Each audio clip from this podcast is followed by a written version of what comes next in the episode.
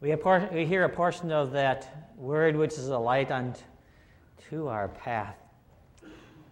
We hear the words that Luke wrote in chapter 17 of the book of Acts, 10 through 12. As soon as it was night, the brothers sent Paul and Silas away to Berea. On arriving there, they went to the Jewish synagogue. Now, the Bereans were of more noble character than the Thessalonians for they received the message with great eagerness and examined the scriptures every day to see if what Paul said was true. Many of the Jews believed, as also did a number of prominent Greek women and many Greek men. Have you ever thought about playing God? If so, maybe one of your thoughts you could, you know, zap those people who are mean to you. Or take away hurt or cancer just with a snap of your finger. Now, maybe many or most of us have, have thought that for a time or two. Well, how about this? If you were God, how would you get more people to believe in Jesus as their Savior? So they would be saved from damnation and hell. And be able to live a more peaceful life in this world. And a eternal joy-filled life in heaven. Now, being God, you could do anything any way that you wanted and it would happen. Because that's what God can do. How would you do that? Maybe send angels riding on lightning? Or, or have somebody, as a believer who has died, come back to life and then be that witness? Well, after they came to faith, how would you go about keeping them believing in Jesus Christ? Maybe when they started to fall away a little bit, you'd have all kinds of colors in, in, in, the, in the skies.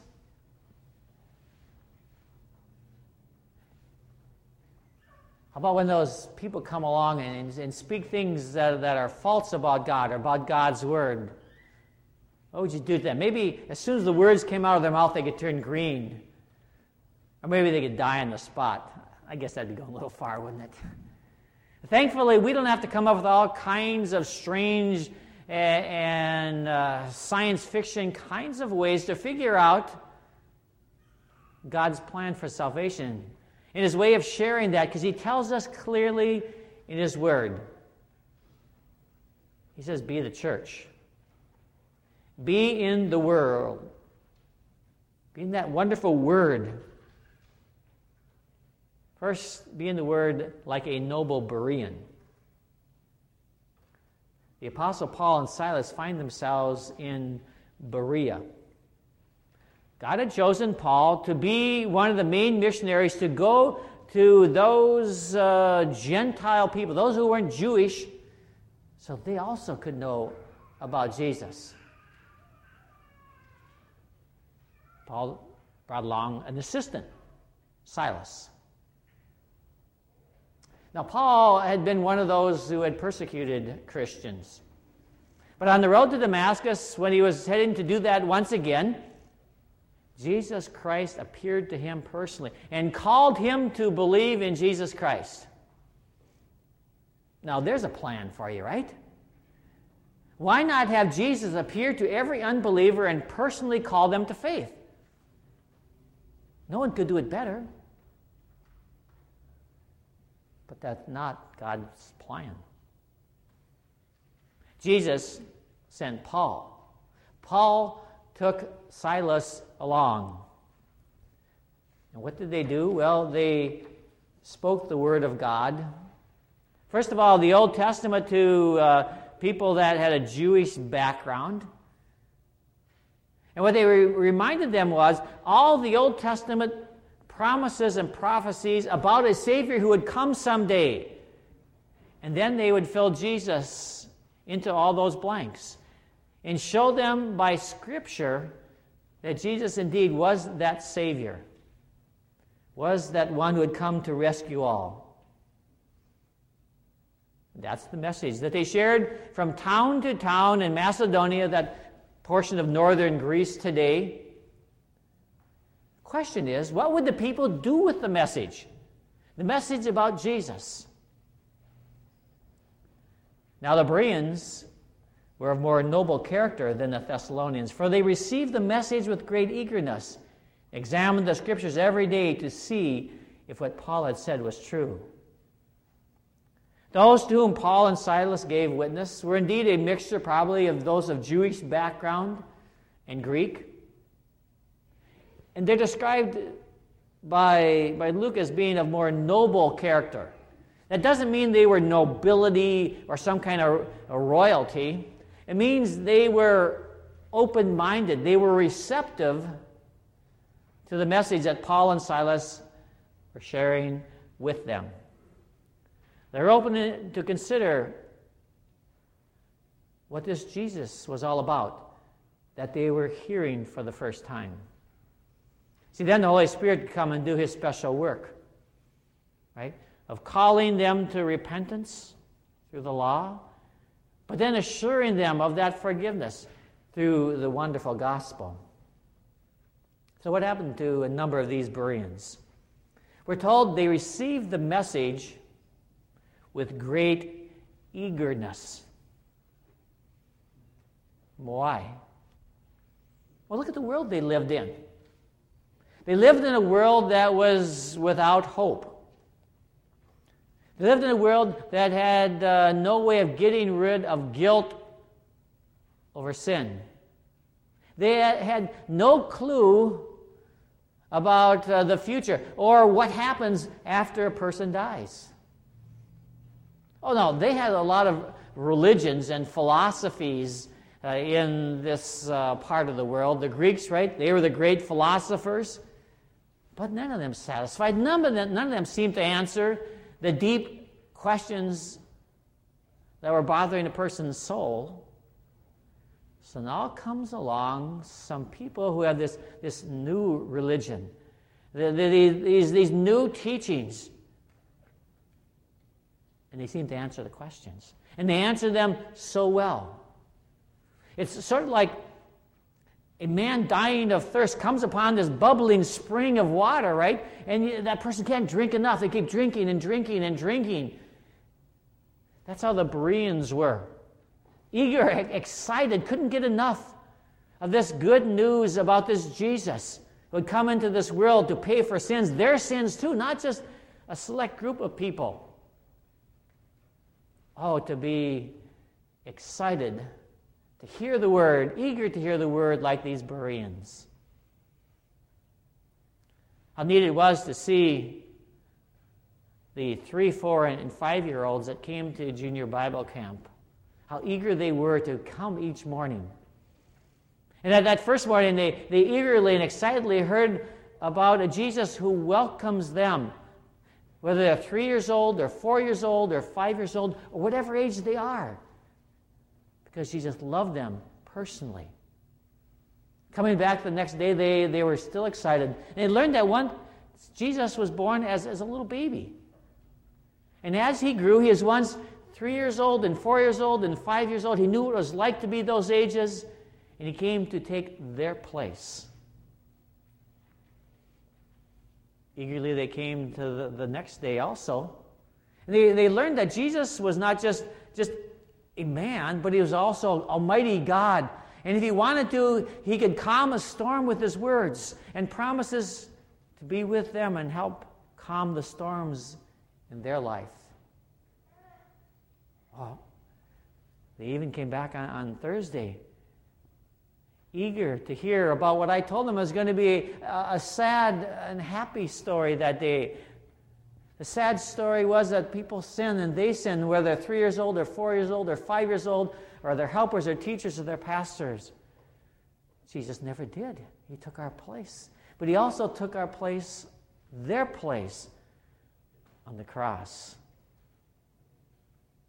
And they are uplifted on Friday by hearing the most wonderful news that this Jesus who lived and died for them, came alive for them, now is going to go into heaven, not to leave them, but to prepare a special place where they could go and be with him forever. And he's going to come back and come back for them soon. Oh, to be a three or four or five year old again. To be excited about who Jesus was and, and, and what he did for them. Or to be a, a Berean. What excited them? Well, there's lots of things, I suppose. Yes, we had neat snacks and they had a fun time, and uh, there were some balloons that, that they had at the end, uh, crafts to do. But hopefully, what excited them is, is the Word of God taught by teachers in ways that they could understand, in ways that the Holy Spirit could communicate to them. That powerful, almighty Word of God works if you're three and four and five and whatever age you are. It's amazing and it's powerful. Now, Paul and Silas, whenever possible, seemed to go to the place where the Jewish people would be in these towns, synagogues usually, because it was made sense, right? They were looking for the promised Jewish Savior. The promised Jewish Savior came, but they didn't only talk to them. They talked to anybody that they, they would come in contact with. And so would the Jewish people that came to know Jesus. They would share that with their friends and they had shared it in an exciting way. But not only were they of more noble character in the fact that they were eager to hear and excited about it, they were a more noble character because they went home and examined their scriptures, the Old Testament for the Jewish people, to see if it was really true. See, we are not saved by what men tell us, we're saved by what God tells us in Holy Scripture. Jesus' words are the words that count. Men and women make mistakes, say things that are incorrect. So do pastors and teachers. If you're going to base your eternal salvation on something, it better be something firm and it better be something solid. It better be something that lasts. And that's God and His Word. See, the devil is terribly deceptive. He was then as he is now. He loves nothing more than to mix false things into true things so that we are confused, so that we believe something that isn't correct. The Bereans, eager to hear it, thorough to study it. That's what Luke wrote. What would Luke write about you and me? What would he say about how eager we are to hear God's word on a regular basis? What would he say about what we do after we hear the word? Whether it's in a Bible study or a sermon or something you read in a, in a meditation.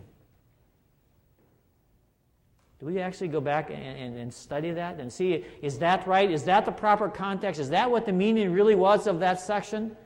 Ourselves?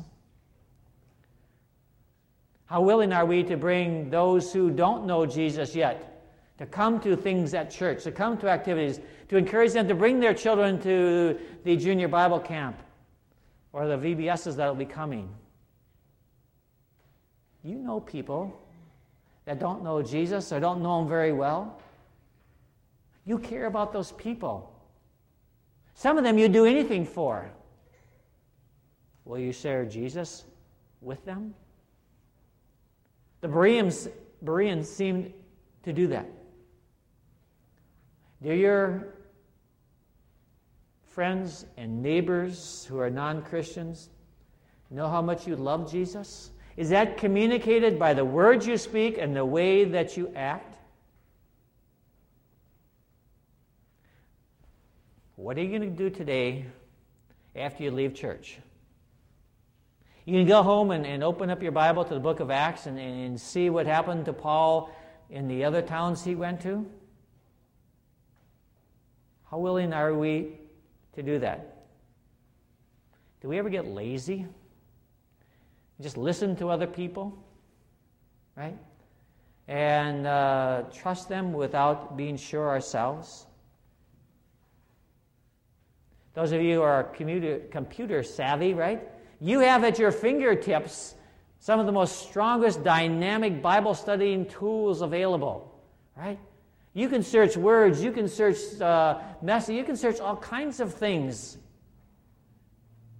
But the question is, do you? Or do we get kind of bored with God's word at time?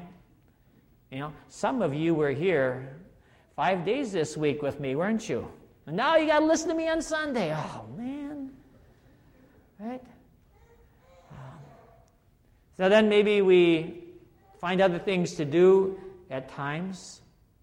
We avoid digging deeper. Besides, Pastor, we're busy and we only have so much time. But isn't it interesting how we find time to watch our favorite television shows? Or play that video game? Now, if we find time for that and not for God's Word, we need to repent, right? Repent of our lack of eagerness and our lack of desire to find out more and be sure of what we believe and confident of what we can tell other people. And then we receive that wonderful forgiveness that Paul and Silas shared and our teachers shared with those little ones this week. And you hear shared from God's Word every time you come to this church. Oh, to be a three and four and five year old excited to come to junior Bible camp. Oh, to be a, a Berean. May God incite in each one of us that part of us who loves God's Word and wants to grow in God's Word. Be the church by being in the Word.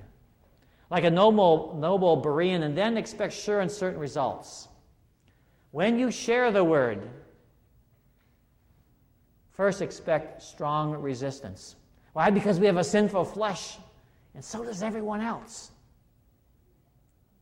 As soon as it was night, the brothers sent Paul and Silas away to Berea. Now, why would you send anybody away in those times at night? They didn't have headlights on their cars. Okay, they didn't have cars, right? They didn't have rapid ways of getting places. They didn't have street lamps. It was not safe at night any place. For sure, on deserted roads going from one town to another. Why in the world would they do that? Well, if you look at the context, look at some verses eh, before that, you'll see this in verse 5. These are the people that were in Thessalonica. But the Jews were jealous, so they rounded up some bad characters from the marketplace, formed a mob, and started a riot in the city. They rushed to Jason's house in search of Paul and Silas in order to bring them out to the crowd. Satan does not go down easy. He has a death grip on souls. And the only thing that can break that death grip is the message about Jesus. Paul and Silas knew that message and they wanted to share that. You know that message. You've been saved by that message. Share that message. We can be confident that when we speak the things about Jesus. That he lived that, that perfect life, doing everything that God desires.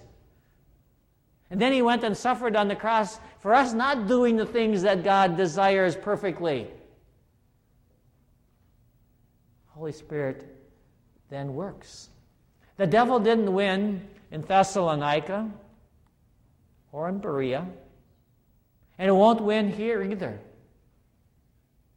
Jesus wins, and we're on his side. Be ready, like Paul and Silas, to be amazed by the power of the word.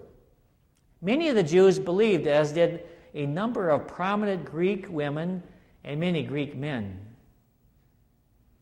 See, the amazing God works through his amazing word. That's his plan. Now, you and I might have thought of a better plan, at least uh, in our estimation. God says, No, I'm going to use people like you, equipped with God's Word, empowered by the Holy Spirit, to save people from hell and damnation. That's His plan. And it's a perfect plan, even though He uses imperfect people. He hasn't told us any other plan. And through that word, people are called to repentance and assured of their forgiveness. The Holy Spirit works through the Word. He works through that Word to encourage us in difficult times, to uplift, uplift us when we are weary and down and tired, to encourage us when we are sad and we, when we are mourning. Does it work? Absolutely. You know that. It's worked in your lives and it works in others' lives also. Not because of who we are, but because of who God is and what He does through that word. God's amazing word used people like you and me and the Bereans. How interesting it is that John, under the inspiration of the Holy Spirit, describes Jesus this way. John 1 1, he says, In the beginning was the Word. He's talking about Jesus Christ, right? And, and, talks about him as if he is the essence of the Word himself. And the Word was with God. Of course, he was with God. And the Word was God. Jesus is God and always will be. He was with God in the beginning. But out of love, this Word, this God, chose to take on human flesh. And He made His dwelling among us. Isn't that something? He came to live with people like you and me so that someday we could live with Him in perfection in heaven. We have seen the glory, the glory of the one and only who came from the Father, full of grace and truth. Dear friends, be the church. Be in the Word. Be a part of God's body. That, that, that collection, that, that group of, of all believers of all time.